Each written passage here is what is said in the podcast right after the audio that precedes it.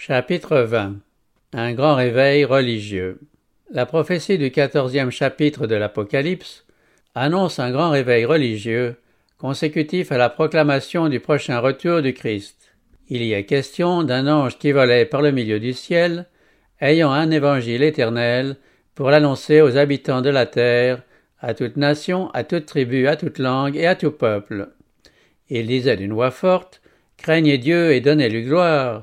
car l'heure de son jugement est venue, et adorez celui qui a fait le ciel et la terre et la mer et les sources d'eau. Le fait que cette proclamation est confiée à un ange est significatif. Dans sa sagesse, Dieu s'est plu à illustrer symboliquement la noblesse, la puissance et la gloire de ce message par la pureté, la gloire et la puissance d'un messager céleste. Le vol de l'ange par le milieu du ciel, la voix forte avec laquelle l'avertissement est proclamé, à toute nation, à toute tribu, à toute langue et à tout peuple, témoigne de la rapidité et de l'universalité de ce mouvement. Quant au message lui-même, il nous renseigne sur l'époque de ce réveil. Il fait partie de l'Évangile éternel et annonce l'inauguration du jugement. Si le message du salut a été prêché dans tous les siècles, ce message-ci renferme une portion de l'Évangile qui ne pouvait être prêché que dans les derniers jours, la seule époque où l'on pourrait dire « l'heure de son jugement est venue ». Les prophéties nous présentent une succession d'événements qui aboutissent à l'inauguration du jugement. C'est surtout le cas du livre de Daniel. Mais ce prophète reçoit l'ordre de tenir close et scellée jusqu'au temps de la fin la partie de sa prophétie relative aux derniers jours. C'est à cette époque-là seulement que l'on pourra proclamer un message se rapportant au jour du jugement et basé sur l'accomplissement de la prophétie. En effet, le prophète nous dit qu'au temps de la fin, plusieurs le liront, son livre, et que la connaissance augmentera. L'apôtre Paul avertissait l'Église de son temps que le retour du Christ n'était pas imminent. Il faut, disait-il, que l'apostasie soit arrivée auparavant et qu'on ait vu paraître l'homme du péché. On ne devait donc attendre le second avènement de Jésus qu'après la grande apostasie et le règne de l'homme du péché. Les expressions « homme du péché »,« adversaire »,« ministère d'iniquité »,« fils de la perdition » désignent la papauté qui devait, selon la prophétie, exercer sa suprématie pendant mille deux cent soixante ans. Cette période expirant en mille sept cent quatre-vingt-dix-huit, la venue du Christ ne pouvait avoir lieu avant cette date. Un message de ce genre n'a jamais été annoncé dans les siècles passés. Paul, nous l'avons vu, ne l'a pas prêché. Il plaçait le retour du Christ dans un lointain avenir. Les réformateurs ne l'ont pas proclamé non plus. Martin Luther voyait le jour du jugement à quelques trois siècles de son temps.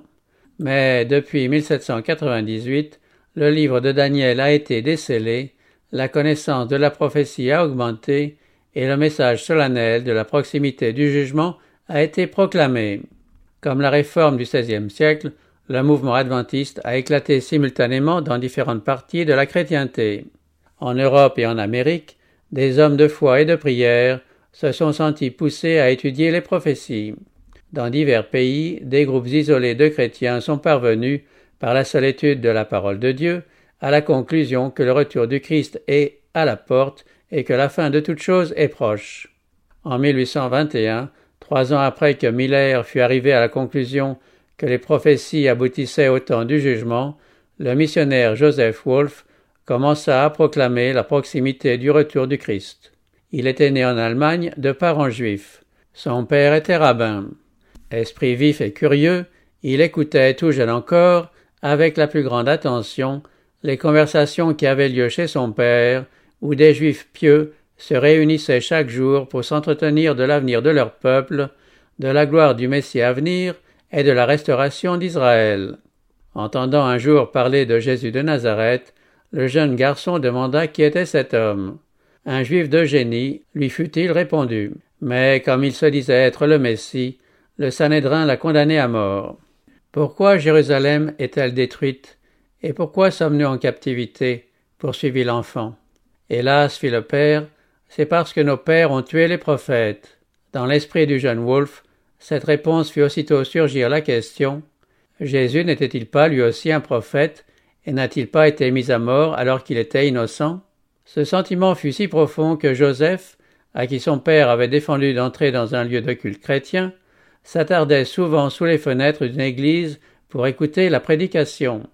À l'âge de sept ans, comme il parlait avec fierté devant un chrétien âgé du triomphe d'Israël lors de la venue du Messie, le vieillard lui répondit avec bienveillance « Mon cher enfant, je vais te dire qui est le vrai Messie. C'est Jésus de Nazareth, que tes ancêtres ont crucifié comme ils avaient mis à mort les anciens prophètes. Rentre à la maison, lis le cinquante-troisième chapitre d'Ésaïe, et tu seras convaincu que Jésus-Christ est le Fils de Dieu. » Vivement impressionné par ces paroles, Joseph rentra chez lui, lut le chapitre indiqué, et fut ébahi de voir avec quelle perfection la prophétie s'était accomplie en Jésus de Nazareth. Le chrétien n'aurait-il pas raison, se dit l'enfant. Ayant demandé à son père une explication de ce chapitre, il se heurta à un silence glacial et n'osa plus jamais entamer ce sujet avec lui. En revanche, son désir de s'instruire sur la religion chrétienne n'en devenait que plus intense. Les connaissances qu'il cherchait lui étant sévèrement refusées dans la société juive, le jeune Wolff, âgé de onze ans seulement, quitta la maison paternelle, décidé à s'instruire et à choisir lui-même sa religion et sa vocation. Trouvant un emploi provisoire chez un parent, il en fut bientôt chassé comme apostat et se vit, seul et sans argent, obligé d'aller travailler chez des étrangers. Il alla de lieu en lieu tout en étudiant et subvenait à ses besoins en enseignant l'hébreu.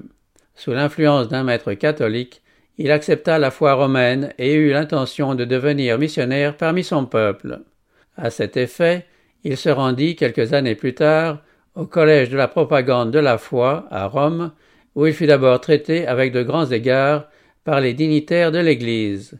Mais son esprit indépendant et son franc-parler le firent accuser d'hérésie, et comme il attaquait ouvertement les abus de l'Église en insistant sur la nécessité d'une réforme, on l'éloigna de Rome tout en le surveillant. Enfin, déclaré incorrigible, il reçut la liberté d'aller où bon lui semblerait. Parti pour l'Angleterre, il y embrassa la foi protestante et fut reçu dans l'église anglicane. Au bout de deux ans d'études, en mille huit cent vingt et un, il s'engageait dans l'œuvre à laquelle il consacra sa vie.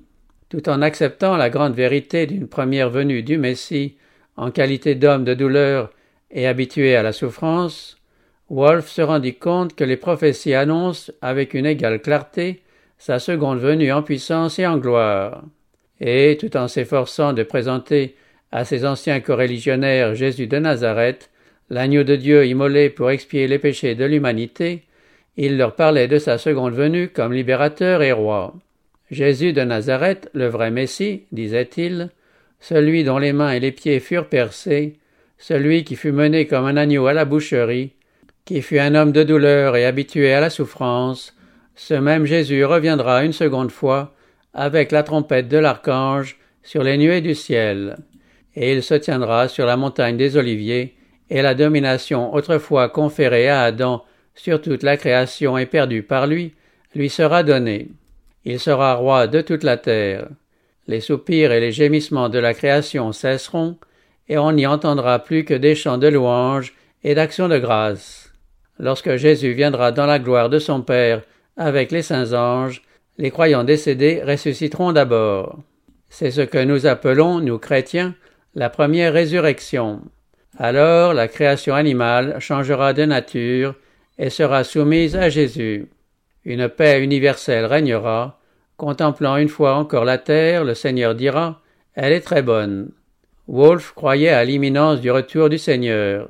Son interprétation des périodes prophétiques l'avait amené à assigner à ce retour une date voisine de celle fixée par Miller. À ceux qui lui disaient « Jésus affirme que pour ce qui est du jour et de l'heure, personne ne le sait. Il est donc impossible de rien savoir à ce sujet. » Wolff répondait « Jésus a-t-il dit que ce jour et cette heure ne seraient jamais connus? Ne nous a-t-il pas donné des signes des temps pour nous faire connaître tout au moins l'approche de cette venue, de même que l'on connaît l'approche de l'été quand les arbres se couvrent de feuilles? Ne connaîtrons-nous jamais cette époque ?» alors qu'il nous exhorte non seulement à lire, mais à comprendre le prophète Daniel. Or, dans ce même prophète, il est écrit que certaines paroles sont closes et scellées jusqu'au temps de la fin. que plusieurs les liront et que la connaissance concernant l'époque augmentera. En outre, Jésus ne veut pas dire qu'on ne connaîtra pas l'approche de cette époque, mais seulement le jour et l'heure exacte, et il ajoute que nous en saurons assez pour nous y préparer, comme autrefois Noé prépara son arche en vue du déluge. Durant les vingt-quatre années qui s'étendent de mille huit cent vingt et un à mille huit cent quarante-cinq, Wolff fit de longs voyages en Afrique, où il visita l'Égypte et l'Abyssinie, et en Asie, où il parcourut la Palestine, la Syrie, la Perse, la Boucharie et les Indes. Il visita l'île Sainte-Hélène, puis il partit pour les États-Unis. Débarqué à New York en août mille huit cent trente-sept, il prêcha dans cette ville, ainsi qu'à Philadelphie et à Baltimore, et arriva enfin à Washington. Ici, écrit-il, dans une des séances du Congrès sur la motion de l'ex-président John Quincy Adams, la salle du Congrès me fut concédée à l'unanimité pour une conférence que je fis un samedi. Je fus honoré de la présence de tous les membres du Congrès, de l'évêque anglican de la Virginie, des membres du clergé et de bon nombre de citoyens de Washington. Le même honneur me fut accordé par les gouvernements du New Jersey et de la Pennsylvanie, devant lesquels je fis des conférences sur mes recherches en Asie et sur le règne du Christ. Au cours de ces longs voyages, sans jamais recourir à la protection d'aucune puissance européenne, Wolff avait parcouru les contrées les plus barbares, endurant toutes sortes de souffrances et exposé au plus grand péril. Il fut battu, détroussé par des voleurs, vendu comme esclave et trois fois condamné à mort. Il faillit parfois mourir de faim et de soif. Un jour, dépouillé de tout, il fut réduit à parcourir des centaines de kilomètres à pied dans les montagnes, fouetté par la neige, le visage et les pieds nus engourdis au contact du sol gelé. Quand on lui conseillait de ne pas voyager sans armes, parmi des tribus sauvages et hostiles, il déclarait que ses armes étaient la prière, le zèle pour Jésus-Christ et la confiance en son secours. Revêtu de l'amour de Dieu et du prochain, disait-il, je tiens en main l'épée de la parole de Dieu. Il avait toujours sur lui un exemplaire des Saintes Écritures en anglais et un en hébreu. À propos de l'un de ses derniers voyages, il écrit « J'avais toujours la Bible ouverte, persuadé que ma puissance résidait dans ce livre et que cette puissance me soutiendrait. » Wolff persévéra ainsi dans ses travaux jusqu'à ce que le message du jugement eût retenti dans une grande partie du monde. Il distribua la parole de Dieu parmi les Juifs, les Turcs, les Parsis, les Hindous et nombre d'autres peuples, proclamant partout l'approche du règne du Messie. Dans ses voyages en Boucharie, il trouva la doctrine du prochain retour du Seigneur au sein d'une peuplade isolée. Les Arabes du Yémen, dit-il, possèdent un livre intitulé « Sira » qui annonce la seconde venue et le règne glorieux de Jésus-Christ, et ils s'attendent à de grands événements pour mille huit cent quarante. Dans le Yémen, j'ai passé six jours au milieu des enfants de Récab. Ils ne boivent pas de vin, ne sèment pas, ne plantent pas de vignes, et ils vivent sous des tentes, en souvenir du bon vieux Jonadab, fils de Récab. J'y ai vu aussi des enfants d'Israël de la tribu de Dan qui attendent, comme les fils de Récab, la prochaine venue du Messie sur les nuées du ciel. Un autre missionnaire trouva les mêmes croyances parmi les Tartares. Un prêtre, qui lui demandait quand le Christ reviendrait, parut grandement surpris quand ce missionnaire lui dit qu'il n'en savait rien. Une telle ignorance lui parut inconcevable de la part d'un homme qui professait enseigner les Écritures, et il lui déclara, en se basant sur les prophéties, que pour lui, Jésus-Christ reviendrait vers mille huit cent quarante-quatre. Le message du retour de Jésus commença à être proclamé en Angleterre dès mille huit cent vingt-six. Le mouvement n'y eut pas la même ampleur ni la même précision qu'en Amérique. On n'y enseignait pas aussi généralement la date exacte de l'événement. Toutefois, la grande vérité de la prochaine venue du Christ en puissance et en gloire y pénétra d'une façon générale, et cela non pas seulement parmi les dissidents et les non-conformistes. Un auteur anglais, du nom de Mourant Brock, nous informe que dans ce pays, sept cents pasteurs de l'Église anglicane annonçaient l'Évangile du Royaume. La conviction que la venue du Christ aurait lieu en mille huit cent quarante-quatre fut également propagée. Des publications venues des États-Unis s'y répandirent largement, et on y réimprima livres et journaux. En mille huit cent quarante-deux, Robert Winter, anglais de naissance qui avait reçu en Amérique la foi adventiste, rentra dans son pays natal pour y proclamer le retour du Christ. Plusieurs se joignirent à lui, de sorte que le message du jugement fut entendu dans diverses parties du pays. En Amérique du Sud, un jésuite espagnol du nom de Lacunza, ayant eu accès aux Écritures, y trouva la vérité du prochain retour du Christ. Poussé à proclamer l'avertissement et désireux toutefois d'échapper à la censure de Rome, il se donna pour un juif converti et publia ses croyances sous le pseudonyme de Rabbi Ben Ezra.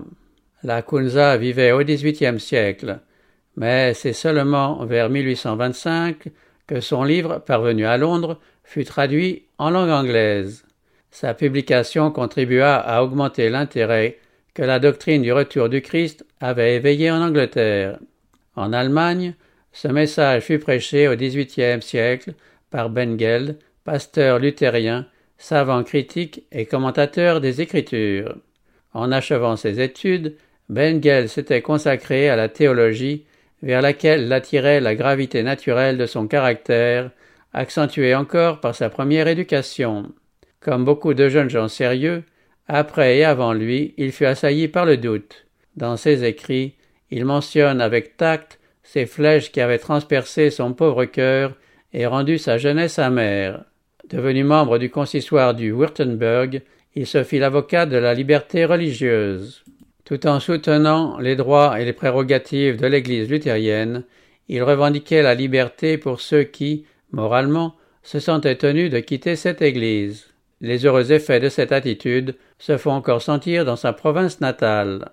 Comme Bengel préparait un sermon sur le chapitre vingt et un de l'Apocalypse pour un dimanche de l'Avent, son attention se porta sur la seconde venue du Christ.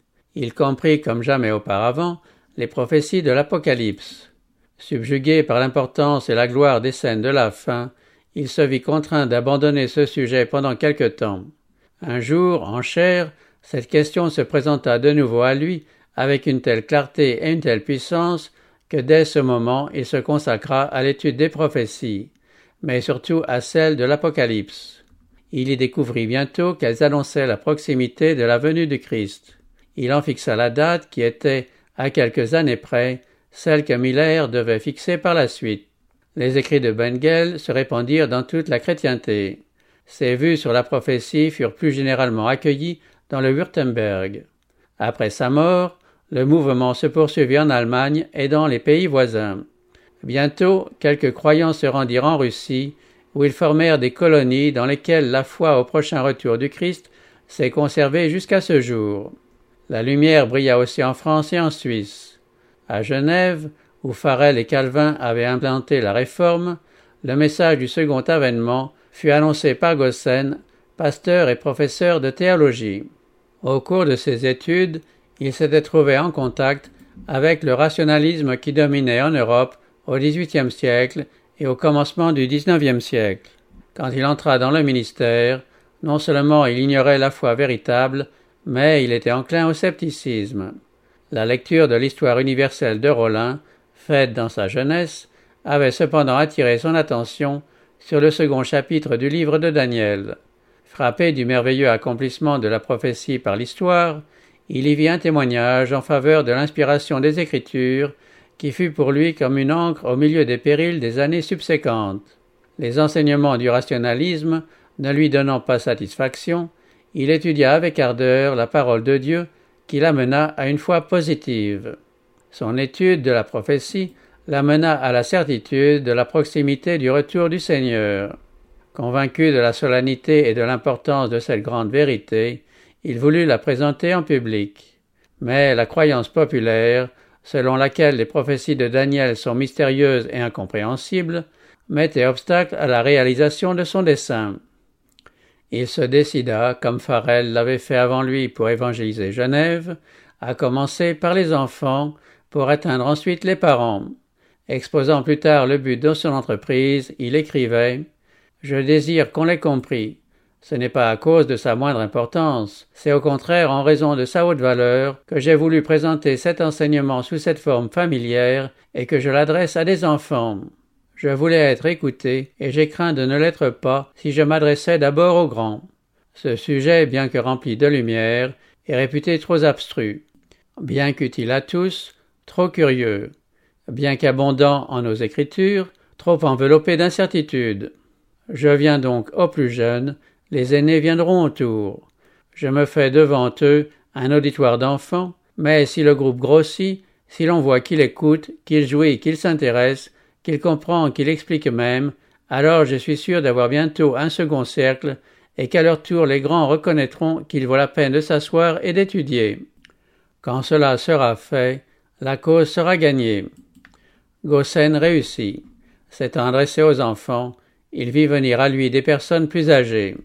Les galeries de son église ne tardèrent pas à se remplir d'auditeurs attentifs. Dans le nombre se trouvaient des savants, des hommes influents et des étrangers de passage à Genève.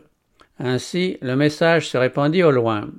Encouragé par ce premier succès, et afin de faciliter l'étude de la prophétie dans les églises de langue française, Gossen publia ses leçons. Publier des instructions données à des enfants sur Daniel le prophète, dit-il, c'est dire aux adultes, qui trop souvent négligent de tels livres sous le vain prétexte de leur obscurité, comment serait-il obscur puisque vos enfants les comprennent? J'avais profondément à cœur de rendre populaire dans nos troupeaux, s'il m'était possible, la connaissance des prophéties. Il n'est pas d'étude en effet qui me semble mieux répondre aux besoins du moment. C'est par là qu'il faut armer l'Église pour ses tribulations prochaines et l'exercer à l'attente de Jésus-Christ. Ses ouvrages sur la prophétie soulevèrent aussi un grand intérêt. Du haut de sa chaire de théologie, par la presse et comme catéchiste, Gossen continua pendant des années à exercer une grande influence et il amena beaucoup de personnes à étudier les prophéties relatives aux derniers temps. En Scandinavie, le message du retour du Seigneur provoqua un vif intérêt. Bien des pécheurs, secouant leur torpeur, furent amenés à confesser leurs péchés et à en chercher le pardon au nom de Jésus-Christ. Mais le clergé de l'Église établie, hostile au mouvement, réussit à faire incarcérer plusieurs de ses propagateurs. À plusieurs reprises, là où les héros du message furent réduits au silence, Dieu jugea bon de le faire proclamer de façon miraculeuse par de petits enfants. N'étant pas majeurs, ils purent parler sans être inquiétés par la loi. Le mouvement se dessina surtout parmi les ouvriers, dans les humbles habitations desquelles on se réunissait pour entendre l'avertissement. Les enfants prédicateurs appartenaient eux-mêmes, pour la plupart, à des familles pauvres. Certains d'entre eux n'avaient pas plus de six à huit ans, et bien que leur vie témoignât de leur amour pour le Sauveur, ils n'étaient pas plus doués que les autres enfants de leur âge. Mais dès qu'ils parlaient en public, il était évident qu'un pouvoir supérieur s'emparait d'eux. Le ton de leur voix et leur attitude changeaient subitement, et ils faisaient entendre l'avertissement du jugement avec solennité et puissance. Dans les termes mêmes de l'Écriture, ils répétaient « Craignez Dieu et donnez-lui gloire, car l'heure de son jugement est venue ». En censurant le péché, ils condamnaient aussi bien la mondanité et la tiédeur spirituelle que l'immoralité et le vice, et ils pressaient leurs auditeurs de fuir la colère à venir. On les écoutait en tremblant. Le Saint-Esprit parlait au cœur. Plusieurs en vinrent à sonder les Écritures avec un nouvel intérêt. Les intempérants et les libertins se réformaient, les cupides abandonnaient leurs pratiques malhonnêtes. Il se fit une œuvre si puissante que même des pasteurs de l'Église établie durent y reconnaître la main de Dieu. Dieu ne voulait pas que la proclamation du retour du Christ dans les pays scandinaves fût retardée. Quand Jésus s'était approché de Jérusalem, escorté d'une foule qui agitait des palmes et l'acclamait comme fils de David, les pharisiens jaloux lui avaient ordonné de les faire taire. Jésus leur avait répondu que tout cela était un accomplissement de la prophétie et que si le peuple se taisait, les pierres mêmes crieraient. Intimidés par les menaces des sacrificateurs et des principaux, la foule qui franchissait les portes de Jérusalem se tut. Mais dans les parvis du temple, les enfants, reprenant leurs acclamations, se mirent à crier en agitant leurs palmes « Hosanna au fils de David !» Irrités, les pharisiens dirent à Jésus « Entends-tu ce qu'ils disent ?»« Oui, leur répondit Jésus. »« N'avez-vous jamais lu ces paroles ? Tu as tiré des louanges de la bouche des enfants et de ceux qui sont à la mamelle. » De même que Dieu fit proclamer la messianité de Jésus par des enfants, de même il se servit d'enfants pour annoncer l'avertissement de la seconde venue du Messie. Il fallait que la parole de Dieu s'accomplît et que la proclamation du retour du Sauveur fût entendue de toute nation, de toute tribu, de toute langue et de tout peuple. William Miller et ses collaborateurs furent chargés de faire entendre le message aux États-Unis, où la prophétie de l'ange de l'Apocalypse eut son accomplissement le plus complet. Ce pays devint le centre d'un grand mouvement. Les écrits de Miller et de ses associés furent envoyés jusque dans les pays les plus lointains. L'heureuse nouvelle du prochain retour du Christ atteignit les missionnaires dans toutes les parties du monde. Le cri de l'Évangile éternel retentit partout. Craignez Dieu et donnez-lui gloire, car l'heure de son jugement est venue. L'explication des prophéties qui semblait faire coïncider le retour du Christ avec l'année mille huit cent quarante-quatre produisit une profonde impression aux États-Unis. Ce message passait d'un État à l'autre, soulevant partout un vif intérêt. Bien des gens, convaincus de l'exactitude des arguments tirés de la prophétie, sacrifiaient volontiers leurs idées préconçues et embrassaient la vérité. Des pasteurs, abandonnant leur vue sectaire et leurs sentiments personnels, renonçaient à leur traitement et à leur Église pour seconder ceux qui proclamaient la venue de Jésus. Et comme le nombre des pasteurs qui acceptaient ce message était relativement restreint, ce dernier fut surtout confié à des laïcs. Des fermiers quittaient leurs champs, des artisans leurs outils, des négociants leurs marchandises et des hommes de carrière libérale leurs professions. Mais le nombre de ces ouvriers restait bien insuffisant. La condition d'une Église refroidie et d'un monde plongé dans les ténèbres pesait lourdement sur le cœur des véritables sentinelles. Aussi endurait-elle la fatigue et les privations pour appeler les hommes à la conversion et au salut. En dépit de l'opposition de Satan, l'œuvre du Seigneur progressait rapidement et des milliers d'âmes acceptaient la bonne nouvelle du retour du Christ. Partout, mondains et membres d'Église étaient instamment exhortés à fuir la colère à venir. Comme Jean-Baptiste, le précurseur, les prédicateurs mettaient la cognée à la racine des arbres et invitaient chacun à produire des fruits dignes de la repentance. Leurs appels solennels offraient un contraste frappant avec les paroles de paix et de sûreté qui retentissaient du haut des chairs populaires. Aussi, partout où il était prêché, leur message remuait les cœurs.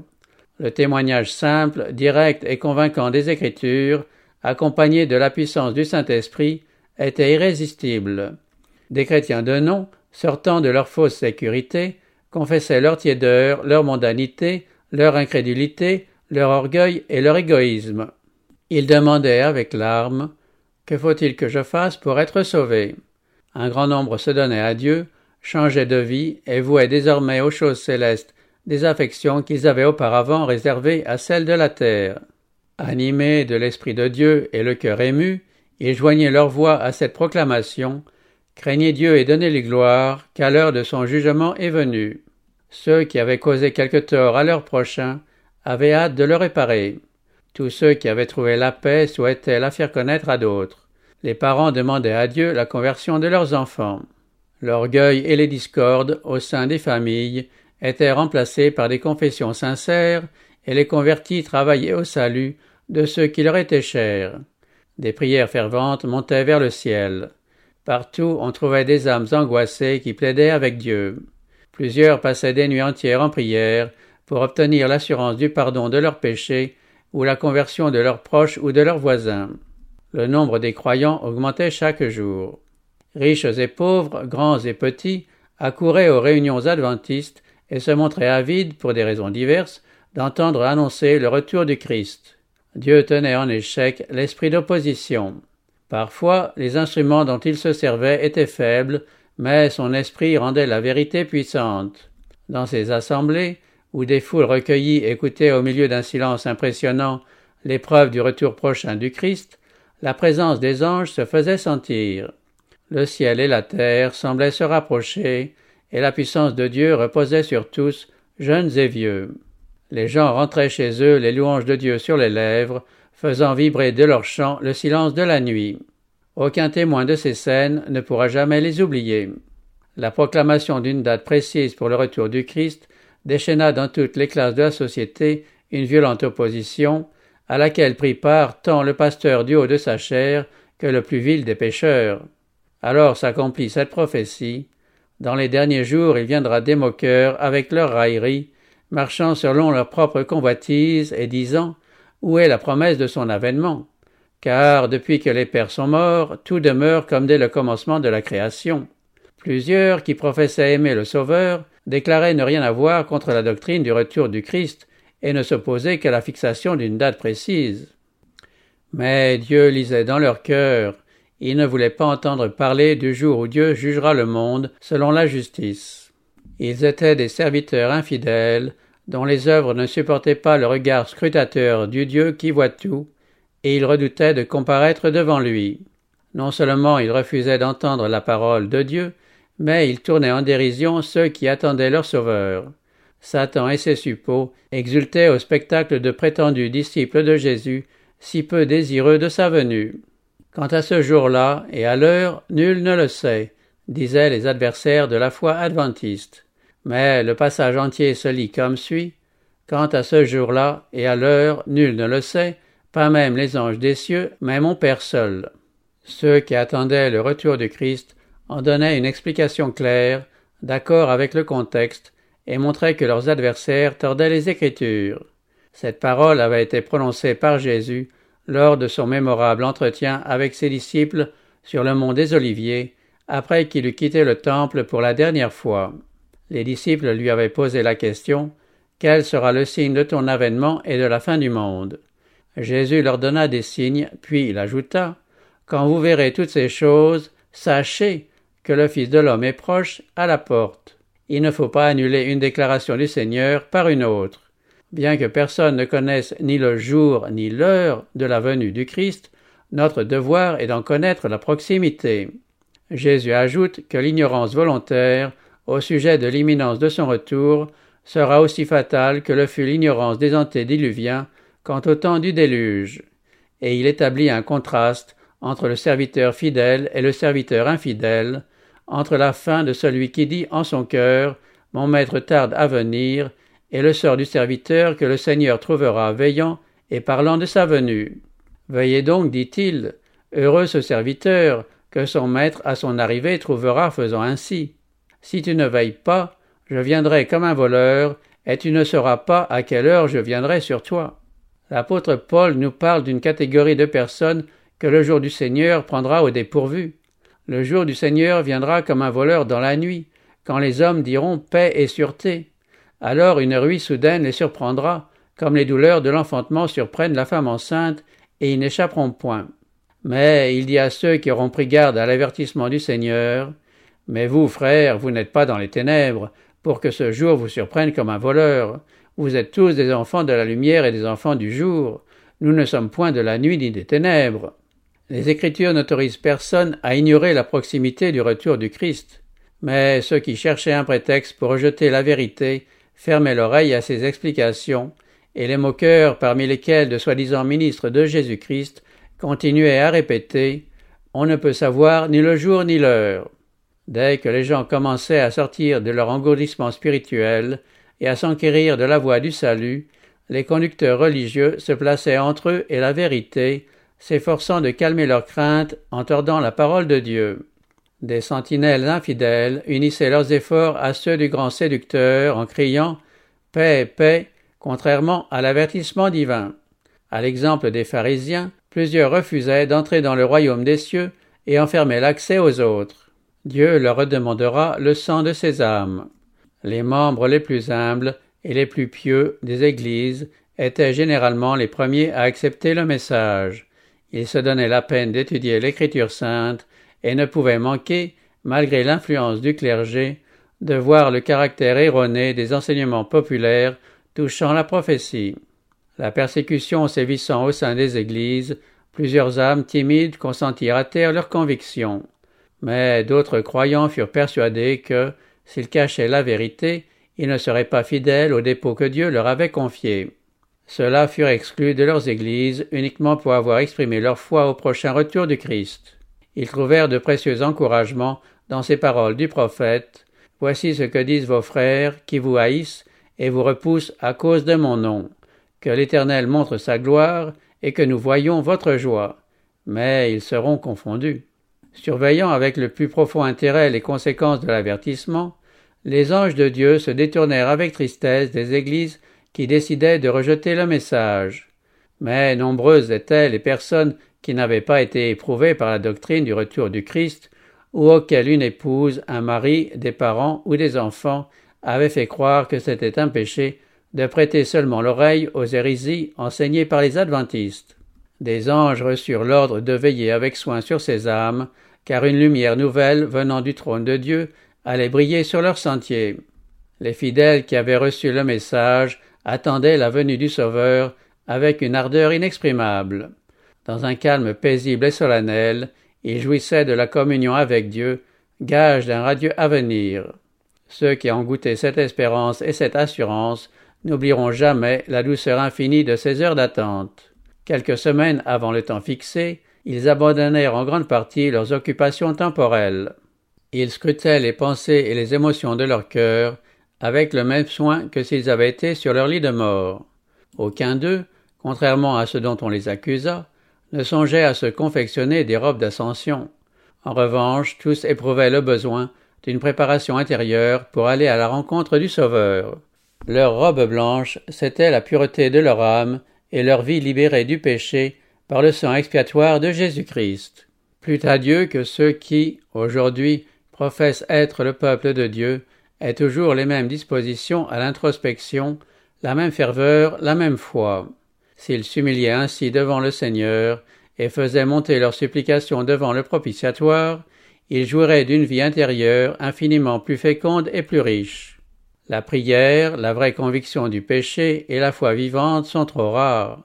Voilà pourquoi beaucoup se trouvent privés de la grâce abondante que le Sauveur tient en réserve pour eux. Dieu avait voulu éprouver son peuple. Sa main avait couvert une erreur dans le calcul des périodes prophétiques. Elle ne fut pas plus remarquée par les adventistes que par leurs savants adversaires. Ces derniers disaient « Votre calcul des périodes prophétiques est exact. Un grand événement doit se produire. » Mais ce n'est pas ce que Miller annonce, c'est la conversion du monde et non pas le retour du Christ. La date passa, et Jésus-Christ ne vint pas apporter la délivrance aux fidèles qui, débordant de foi et d'amour, l'attendaient. Le désappointement fut amer, mais les desseins de Dieu s'accomplissaient. Les sentiments de ceux qui n'avaient pas eu de mobile plus noble que la crainte avaient été révélés. Leur profession de foi n'avait changé ni leur cœur, ni le cours de leur vie. Quand ils virent que l'événement attendu n'arrivait pas, ils déclarèrent qu'ils n'éprouvaient pas la moindre déception. Ils n'avaient jamais cru au retour du Christ, et ils furent parmi les premiers à tourner en dérision la douleur des vrais croyants. Mais Jésus et le ciel tout entier enveloppaient ceux-ci de leur amour et de leur sympathie. Si le voile qui sépare le monde visible du monde invisible avait été soulevé, on aurait vu les anges de Dieu se pencher sur ces âmes résolues pour les entourer et les protéger des traits enflammés de Satan.